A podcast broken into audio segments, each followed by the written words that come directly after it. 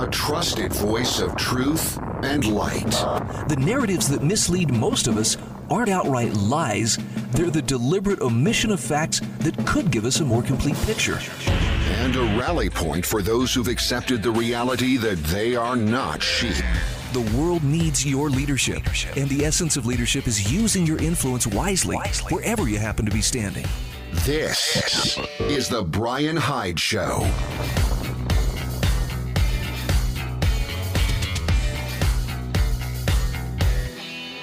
Well, hello there, and welcome to the show.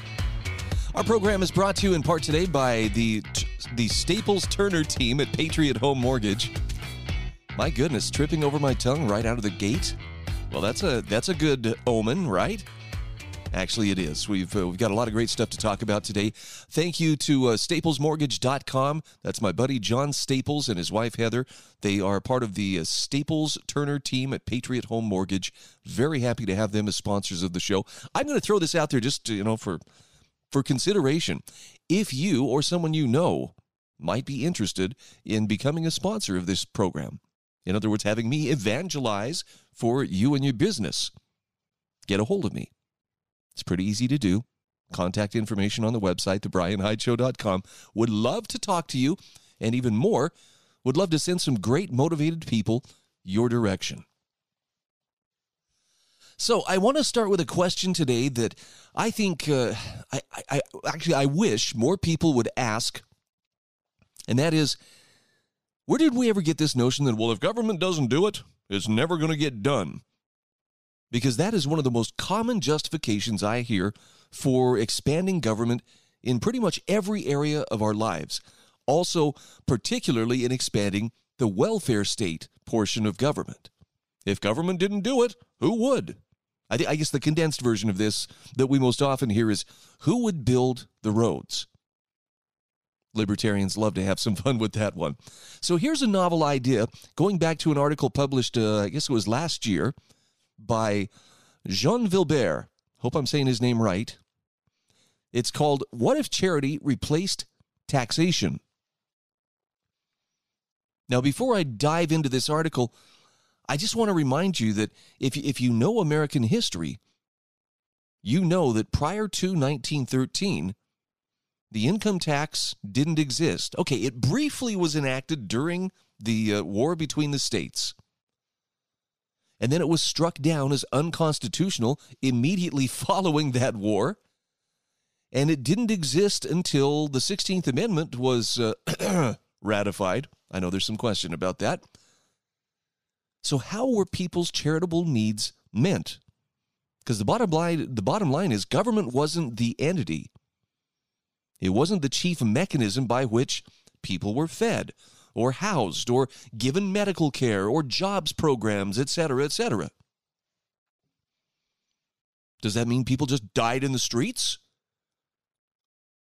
Believe it or not, there are people who think, "Well, yeah, exactly. That's that's the problem. Everybody died in the streets, and that's that's why we had to have these uh, government welfare programs created."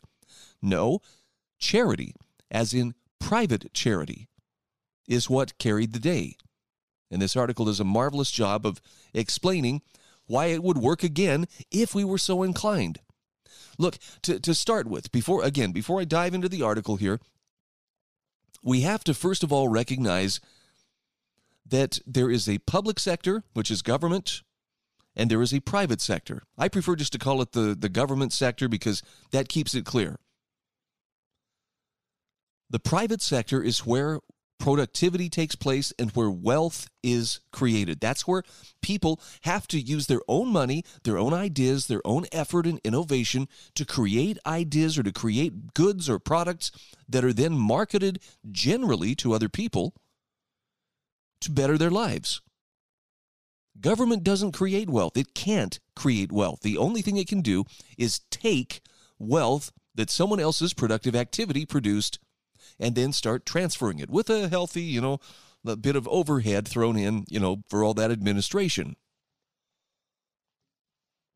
So let's talk about what if charity replaced taxation? Again, this is Jean Vilbert. This is from the Foundation for Economic Education website, first published back in July of 2019. And he starts by listing off some of the more common examples you would think of when it comes to government lending a helping hand healthcare, education. He says, among others, these goods have been considered so important that most current governments make a huge effort to provide them to people with inadequate incomes. Now, he says, surely it would be crazy to deny how important these goods are. In a 2016 survey conducted by Indiana University, Purdue University, Indianapolis, titled The 2016 U.S. Trust Study of High Net Worth Philanthropy, individuals were asked to select the public policy issues that mattered most to them. The top two issues were precisely healthcare at 29% and education at 28%. He says, however, is publicization through state activity the only or best way to provide those services to the poor? In other words, do we have alternatives? How about charity? Couldn't charity replace taxation? And his answer is it could, and with solid advantages. And he spells out the four main reasons why this is the case moral, political, financial, and philosophical, or I'm sorry, psychological. I think I almost made up a word there. So he says, let's start with the moral plea. Are taxes so different from charity? Jean Vilbert says, well, pulling out our wallet to donate money to a non government organization responsible for offering health or education is different than opening our pockets for the revenue guys who threaten us. If you don't pay your taxes, you will end up in prison. So here we have a strong moral difference between a forced act and a voluntary act. Taxation is coercion, while charity is benevolence. In fact, rich countries that adhere to a, to a uh, welfare state model and, of course, high taxation are not the most generous ones. According to rankings from the Organization for Economic Cooperation and Development, or OECD, France has the highest tax to GDP ratio in the world at 46.2%, followed by Denmark at 46% and Belgium at 44.6%. When we check the Charity AIDS Foundation, Charity Aid Foundation rather, CAF World Giving Index, France is number 72 on the list of generosity. Denmark is 24th, Belgium is 39th. Now contrast that with uh, Ireland's tax to GDP ratio at 22%, 22.8% rather, and the United States at 27.1%. Would it surprise you to know that Ireland is 5th on the CAF World Giving Index and the US is 4th? Interesting, isn't it? Next, he says we can wield a political plea. There is enormous risk in allowing the expansion of the state's forces, even when we're talking about areas as important as healthcare and education. Public education opens a highway to the imposition of cultural hegemony through indoctrination. If education is provided by several independent entities sponsored by charity, it's harder to control it. But when education is centralized in the state's hands, afforded by taxes, it easily becomes an ideological apparatus which, by the way, makes the dreams of Antonio Gramsci, Gramsci rather, and Louis Althusser come true. Once public forces take the responsibility for providing health care, he says life is made subject to explicit calculations of state power, featuring what My- Michel Foucault and Giorgio Agamben, Agab, let's try that again, Agamben called biopower or biopolitics. What that means is life itself becomes an object of concern for power. As a result, individuals see the demise of any boundaries against public intervention in their lives. The government gains the power to tell us what to eat and drink, how to drive or how to ride, what we can do or not, and more. And this takes us to a financial plea. He says, Here we will set an audacious premise. Private entities sponsored by charity are normally more effective, meaning they're cheaper or have a better cost benefit profile than public, en- than public entities. They can do the same with fewer resources. For example, where he lives in Brazil, they have public and private universities. Research shows that a, the student in a Brazilian private university costs 60% less to go to school than in a public university. Maybe poor countries could do more with less money if they invested in the private sector and thought about how to promote charity instead of only relying on public services and taxation. He says perhaps if the government demanded less coercively, people would end up giving more voluntarily. Okay, this is the point where I'm going to break away because we're fast approaching our break. But does any of this strike you as, uh, hey, that's actually feasible? Maybe it could work. I'm not saying this is going to solve all of our problems in one fell swoop. But I think he's making a pretty good case that it should at least be worth another try, don't you think?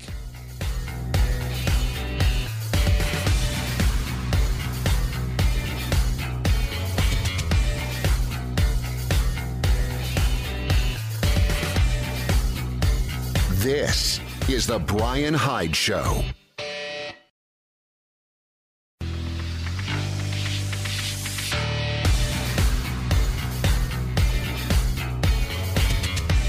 This is The Bryan Hyde Show. All right, welcome back. We are in the middle of an article from Jean Vilbert. He's from Brazil, and the article is called What If Charity Replaced Taxation?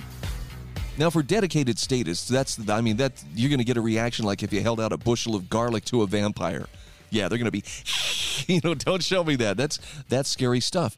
But he's making the case here that uh, no, it, it could actually work. And what I love is is he's made not only a political plea and a moral plea, but he's also making a financial plea.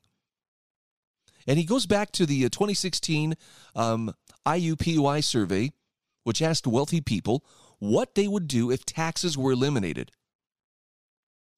This is just expanding on the idea of if the government demanded less coercively, maybe people would give more voluntarily. So when they asked these wealthy people, what would you do if taxes were eliminated? What do you suppose they said? 17% said they would increase the amount they give to charity. 6% said they would dramatically increase. 72% would stay the same. Only 5% of those people surveyed would reduce the contribution. In fact, in 2013, the figures were even more in favor of charity.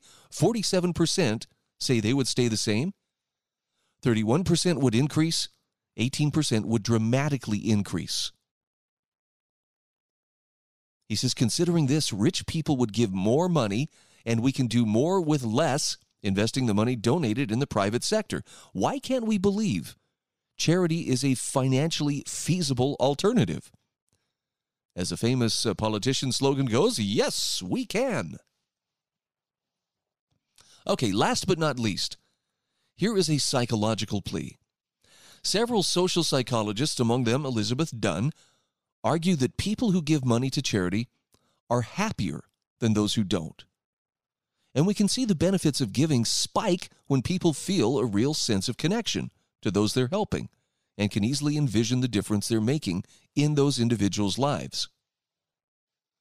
For example, UNICEF is such a big, broad charity, doesn't it resemble the state, that it can be hard to, to realize how our small donation is going to make a difference. What's the matter? Well, the emotional return on investment is eliminated when people give money to UNICEF. Imagine what happens when we give money to the state. This suggests that just giving money to a worthwhile charity or to the Leviathan isn't enough. We need to be able to envision exactly how our money is going to make a difference. And the IUPUI survey confirms this statement. Discussing the motivations for charitable giving, donors provided three main reasons for why they gave. Number one, they believed in the mission of the organization. 54% of the respondents said that. Number two, they believed their gift could make a difference. That was the answer of 44%. Number three, they just gave for personal satisfaction, enjoyment, or fulfillment. 38% answered that way. Furthermore, he says the study showed that people have the most confidence in individuals, 87% reporting either some or a great deal, and nonprofit organizations. 86% reported some or a great deal as far as how whether individuals or these nonprofit organizations can solve societal or global problems. Sizable proportions of interviewers held hardly any confidence in the legislative branch the executive branch, or state or local governments. So Jean Vilbert says we could say we need to find a better way to show the results of tax collection and make the state better at providing public services, maybe a cost benefit analysis. Well, even with these improvements, what about the moral plea? Will we keep acting by force? And if one thinks people pay taxes voluntarily, what about the political plea? Will we keep making room for interventionism? Even though tax defenders refuse to admit it, these questions remain without satisfactory answers. So at the end of the day, we used to think about helping others as something everybody must do. And it is. But while we think about that as a legal obligation materialized into taxes, we will remain unable to create meaningful connections between individuals and therefore unable to deal with challenges that today seem to be overwhelming, such as how to provide health care and education in poor countries. He says if we want to do more and better, we must stop seeing the state and taxation as the only means of doing things in society. Again, this is Jean Vilbert. This is an article which will be posted in the show notes at thebryanhydeshow.com. You might want to check this one out. I, I don't know. Does that blow your mind? The idea of, well, but uh, if, we, if we let people choose what to do with their money, some people might decide not to give it to charity. And you're right. Some of them might not. And my answer is so what? Is that stopping you? If you believe that charity is a good thing, I mean, look, and I'm, I'm going to appeal those of you who are Christian or, or who believe you, who follow a religious tradition that says care for the poor. Because I believe that would include Muslims as well. They're very, very good at this. If you believe that that's what God wants us to do, look out for each other then why would you wait until the state sticks a gun in your ribs and says, okay, fork over some money, we'll go do some good with it? Do you see the point? It's something you can already be doing. And I think what we forget is it's the way people used to do things prior to us outsourcing that charitable duty to government. I've said it before, and I'm just going to repeat it for the sake of those maybe hearing it for the first time. The worst effect of the welfare state isn't even the dependency that it creates, and it does create dependency. It's the fact that it allows us to outsource a virtue that we should be voluntarily taking on, and that is being our brother's keeper. Something we should voluntarily step up and do. And that allows us to switch off our consciences. It's what makes homeless people become invisible when we go nearby. It's what allows us to turn our backs, you know, when we see some real need because we rationalize, well, that's why I pay taxes. Uh, I pay my taxes and the government will step in and take care of it. You can see what I'm getting at, right? Yeah, those people might get some help, maybe. But if you're doing it out of a sense of, well, I kind of have to, otherwise the taxman's going to come take away all my stuff and put me in jail, that's a far different approach from, I love that person, even though I don't know who they are personally. I love them because I see their intrinsic value as a child of God, as a human being, and I am willing to impart of my own substance voluntarily, even if it hurts. Haven't mentioned this for a while, but I'm going to bring it up just just briefly.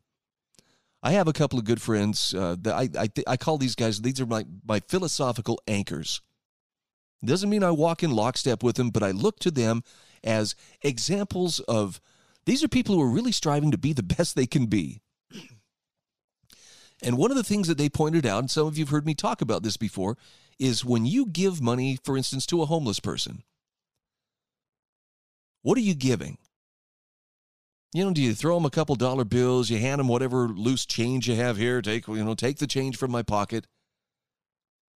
Or do you give them something that actually you can feel in your wallet? I'm talking something like, you know, a $20 bill. And this is this is the approach that my friend has taken. He will give a $20 bill to a person. And it's amazing what that represents. Because I don't know about you, 20 bucks to me, that's a big deal. I would not walk by a $20 bill laying on the ground and think, ah, not worth my time. I'd be like, whoa, 20 bucks. I wonder who lost that because that's a significant amount of money. Well, my friend tells me when he when he hands a homeless person a $20 bill, people hug him, people cry.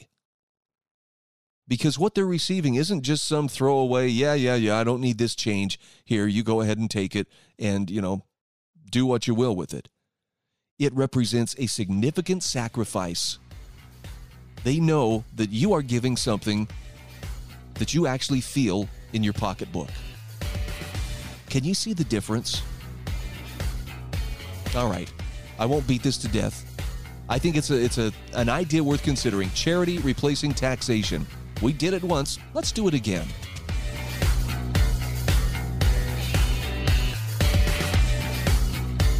This is the Bryan Hyde Show.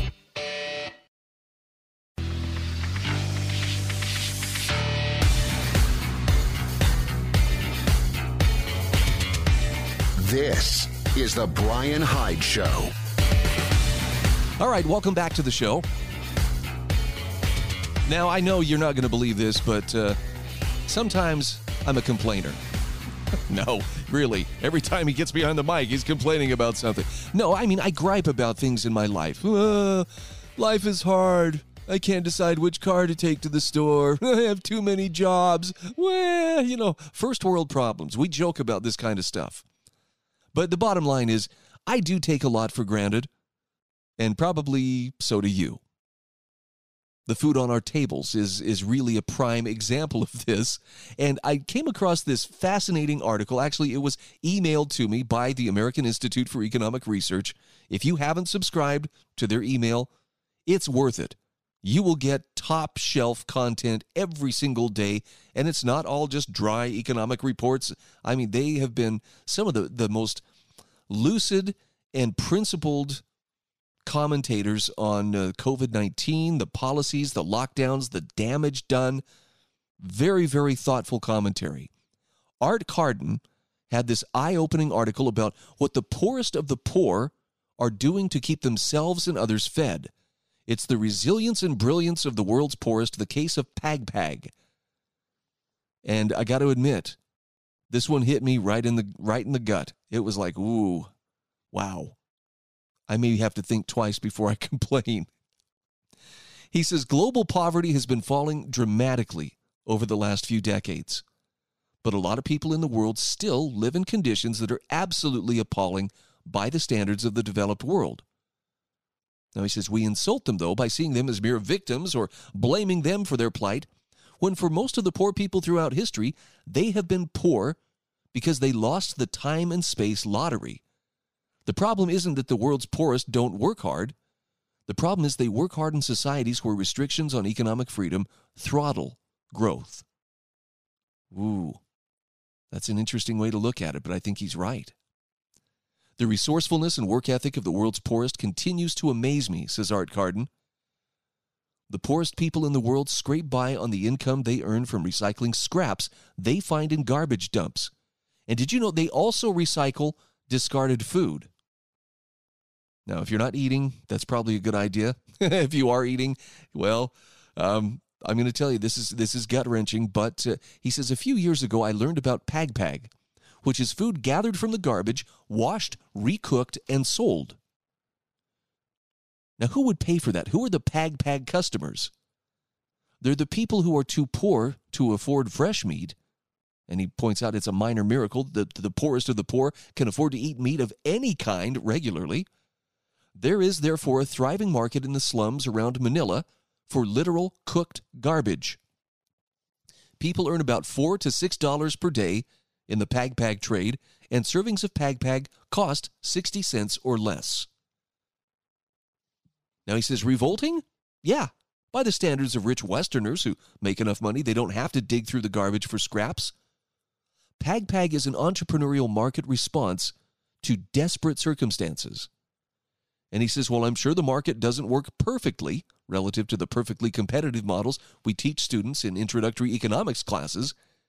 It seems to work pretty well. The poor, importantly, are not stupid. They're just poorer. And many of them are poor because they lost the geographic, geographic lottery rather and were born on the wrong side of a border. In a BBC video on PagPag, an ice delivery man explains that he buys from a particular vendor named Noberto because he makes clean PagPag, which is why more people buy from here at 20 cents per bowl. He eats PagPag because it's tasty, but notes it's about having a strong stomach. Obviously. Art Carden says it looks delicious, but I can only imagine what it would do to my tender American digestive tract. He notes, though, PagPag is what the poor can afford. How can we help this delivery man and others like him? Well, we could inspect and regulate Noberto's restaurant. We could crack down hard on illegal PagPag sales. But Art Carden says none of this, of course, would help the people we wish to help. As David Henderson has pointed out, you don't help people by taking away from them the choices they make. You help them by expanding their options. Wow. If you take nothing home from the show today, that's a line worth remembering. You don't help people by taking away from them the choices they make. You help them by expanding their options. Now, one video points out that one of the issues some activists are running into is that parents are not willing to spend more to buy higher quality food. And Art Carden says, from where I sit, one could think, well, that looks irresponsible. I should intervene to change it. He says, I believe, though, that we would do well to think parents on the ground intimately acquainted with the particular circumstances of time and place are in a better position to know what's best for their families than someone like me watching YouTube videos on the other side of the world. He says, Something struck me in watching YouTube videos about PagPag and the foodways of the very poor in places like Bangkok. He recommends actually search up Slum Food Millionaire on YouTube. He says it's interesting that even the poorest of the poor who are eating discarded and reclaimed fast food leftovers, to them, flavor and presentation matter. In other words, people care about the quality, they care about the aesthetics. As Virginia Postrel has pointed out in her book, The Substance of Style, in every society, no matter how poor, people still ornament themselves and pay a little extra for food that tastes good. Now, Art Carden says, I'm not saying that the poor should quit complaining, eat our garbage, and be happy with it. They can't feed their children with our good intentions and righteous indignation. They need real resources. PagPag and similar foodways illustrate a harsh reality and people's resilience in the face of the greatest difficulties. He says it suggests to me that the world's poor could do fine, thank you very much, if we weren't actively keeping them from doing so by forcing them to stay on the other side of a border. By the way, he has a link to Michael Huemer's argument for why there is a right to immigrate and why it's morally blameworthy to forcibly keep the world's poor from cooperating with willing employers, landlords, merchants, and others who also happen to be on the other side of the border. Now, Art Carden says, My stomach turns thinking about eating dishes made from what's in the dumpster behind McDonald's. He says, I'm grateful that I have more options and more than a little ashamed at my tendency to take these incredible blessings for granted. Instead of watching a few documentaries on YouTube and thinking, wow, that's too bad, someone should do something for those poor people. He says we might do better to see how resourceful and hardworking people can be, even in the most desperate circumstances, and start looking for the institutional impediments, the absence of economic freedom, basically, that actively prevent the poor from improving their circumstances. I don't know about you, but I think the next meal that I sit down to, um, when I say grace over that meal, I'm going to mean it. I did look at the uh, the video which is attached. This is the BBC video about PagPag. It looks appetizing. It's pretty. I mean, it's something you would see uh, Andrew Zimmern probably eat, you know, on his uh, his food channel show, Bizarre Foods. But knowing where it came from, I'm like, wow. I can't imagine. I can't imagine being in a position where that's really, this makes the most sense because I can afford it, knowing that it's food that was recycled out of a dumpster somewhere. Pretty fascinating stuff. All right, let's shift gears, shall we? Let's talk about uh, philosophical idols. Or maybe I shouldn't say idols. How about heroes? Right? I don't want to promote idolatry. Came across a great article. This was written by Leisa Miller back in 2017, published on the Foundation for Economic Education uh, website. Three reasons millennials should ditch Karl Marx for Ayn Rand. Now this is going to trigger some people. It's usually it's usually the boomers who have trouble with Ayn Rand. And I don't know if it's because they're in favor of collectivism or what, but I will admit the millennials there's there's an unhealthy fascination or at least uh, interest in Karl Marx. And this article by Leisa Miller points out that the fact the fact of the matter is Karl Marx really doesn't align with what's important to most millennials. So she suggests maybe it's time to look for a new philosopher like Ayn Rand. I know those of you are thinking, great. Yeah, if you like long winded books, or, or I should say, very hefty books with long winded 50 page speeches, like Atlas Shrugged, yeah, good. But Ayn Rand did have a lot to offer. We're going to take a quick break. We'll come back. We'll talk more about this and talk about the three reasons why millennials should be ditching Karl Marx and going for Ayn Rand instead. I don't know if it's going to convince anybody, but it was interesting enough. I thought, I'll take a chance. I'll stick my neck out, share this. Maybe somebody will find value in it.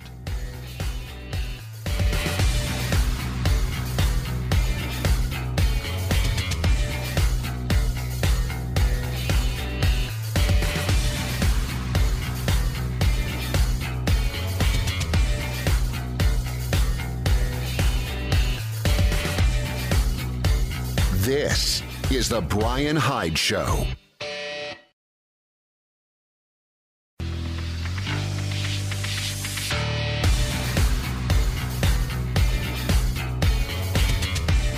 This is The Bryan Hyde Show. All right, welcome back to the show.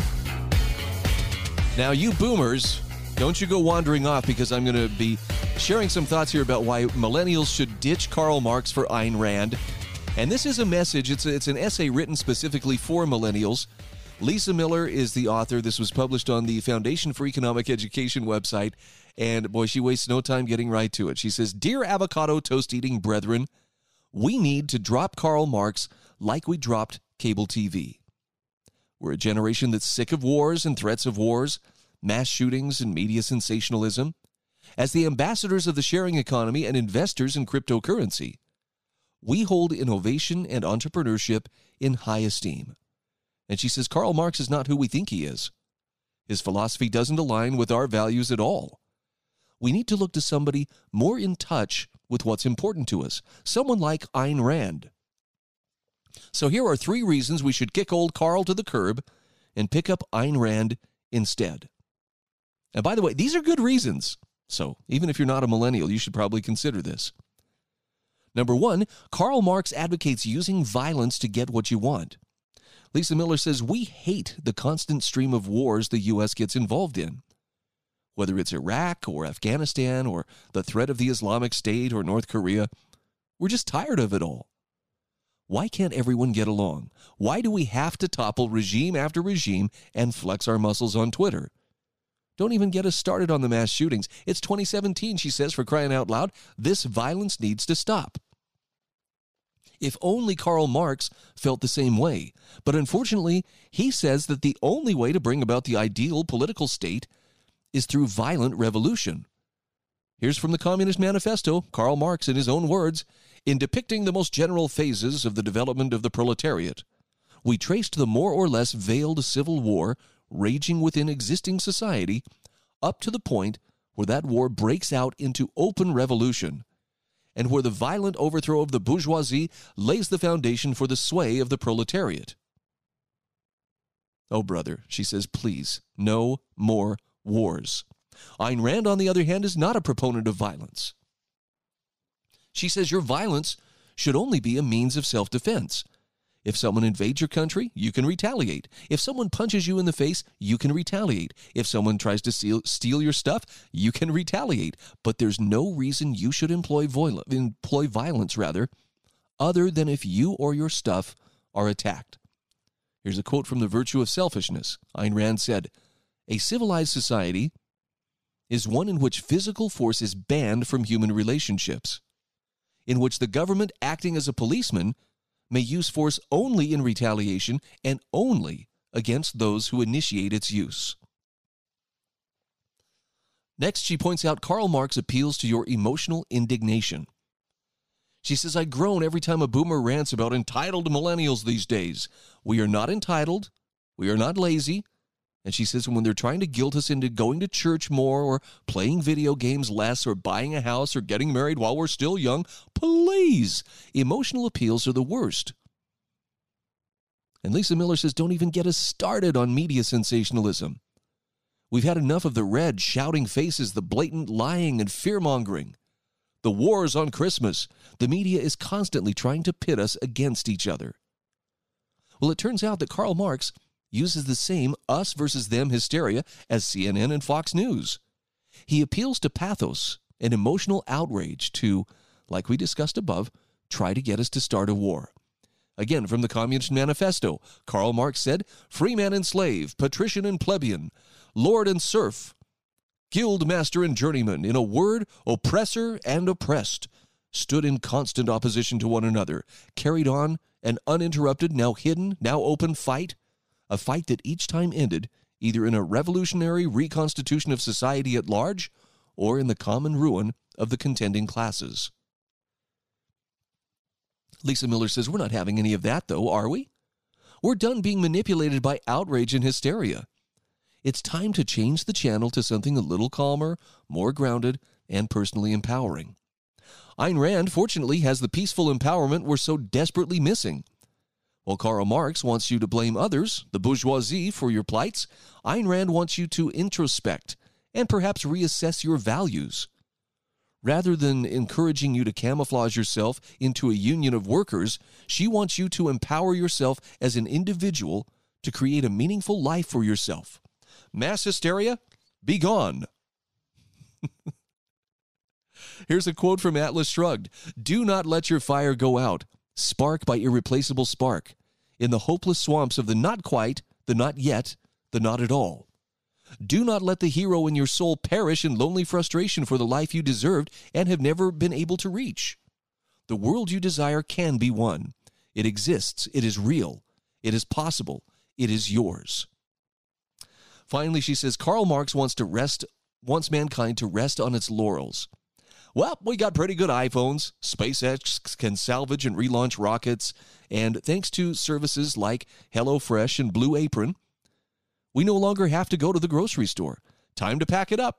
Call it a day. Everyone go home. There's no more need for innovation, at least according to Karl Marx. She says if Marx had his way, all incentives to improve and create cooler things would be stripped out of our lives along with our private property, and following the logical progression of his communal philosophy, when we're slaving away for the greater good, the highest achieving members of society are having the fruits of their labors redistributed to the lowest achievers.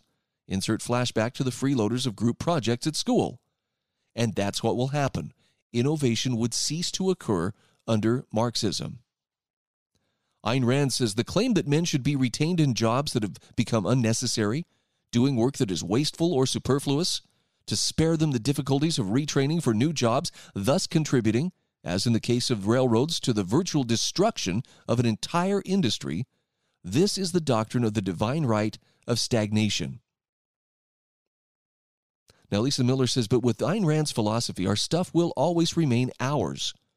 We don't have to share our Nintendo Switch with our little sister who drops her phone 10 times a day unless we want to. We can rest easy knowing that if we take a big risk and invest in cryptocurrencies while our parents mutter Ponzi scheme under their breaths, we have the opportunity for a big reward. And best of all, Ayn Rand's philosophy reaffirming our desire to be great and create great things, well, maybe someday we'll have Jarvis, jetpacks, flying hammocks. She says the fact of the matter is that Karl Marx doesn't align with what's important to us millennials. If it were up to him, we'd be starting more violent wars, we'd be widening the gap of distrust between one another, and we'd strip ourselves of all incentives to make the world cooler than it already is. So it's time we adopt a new philosopher. She says, let's look up to people like Ayn Rand. That's pretty cool stuff.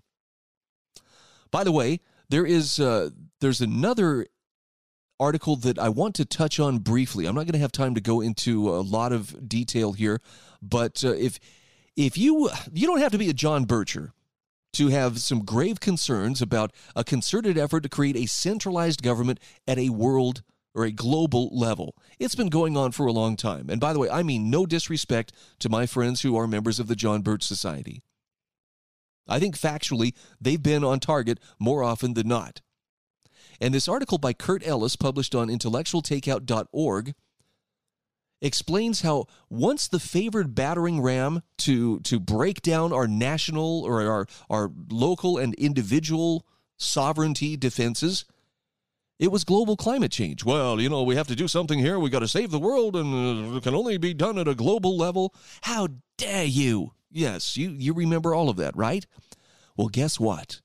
It's no longer the favored battering ram. Instead, COVID 19 is what's being used to, to knock down any resistance to this global governance. And you know what? It's actually working. This is a concern. He says the party line used to be that there's no such thing as globalism. No one wants to eliminate nations. Only conspiracy theorists believe in a new world order, one world government campaign going on. And Curt Ellis says if you were to say you opposed globalism, the response would be, well, what size tinfoil hat do you wear? Come on, I know you've heard this kind of talk. That was then, this is now. He says the globalists no longer hide their plans. When asked, when everyone rather is asked, cajoled, or shamed into wearing masks, the globalists have let theirs slip. And he gives some very powerful and convincing evidence that uh, governments are now uh, coordinating in ways that uh, maybe were not foreseen. And that, guess what? They're using COVID 19 as their justification for doing so. This is crazy stuff, but it's true, and the article is right there in the show notes. Go to thebryanhydeshow.com. Check it out for yourself. You might di- you might agree, you might disagree. All I know is uh, opportunity is looming large for those who want to instill such a thing. And COVID, the invisible enemy, it's the perfect opportunity to corral us while they can. This is The Bryan Hyde Show.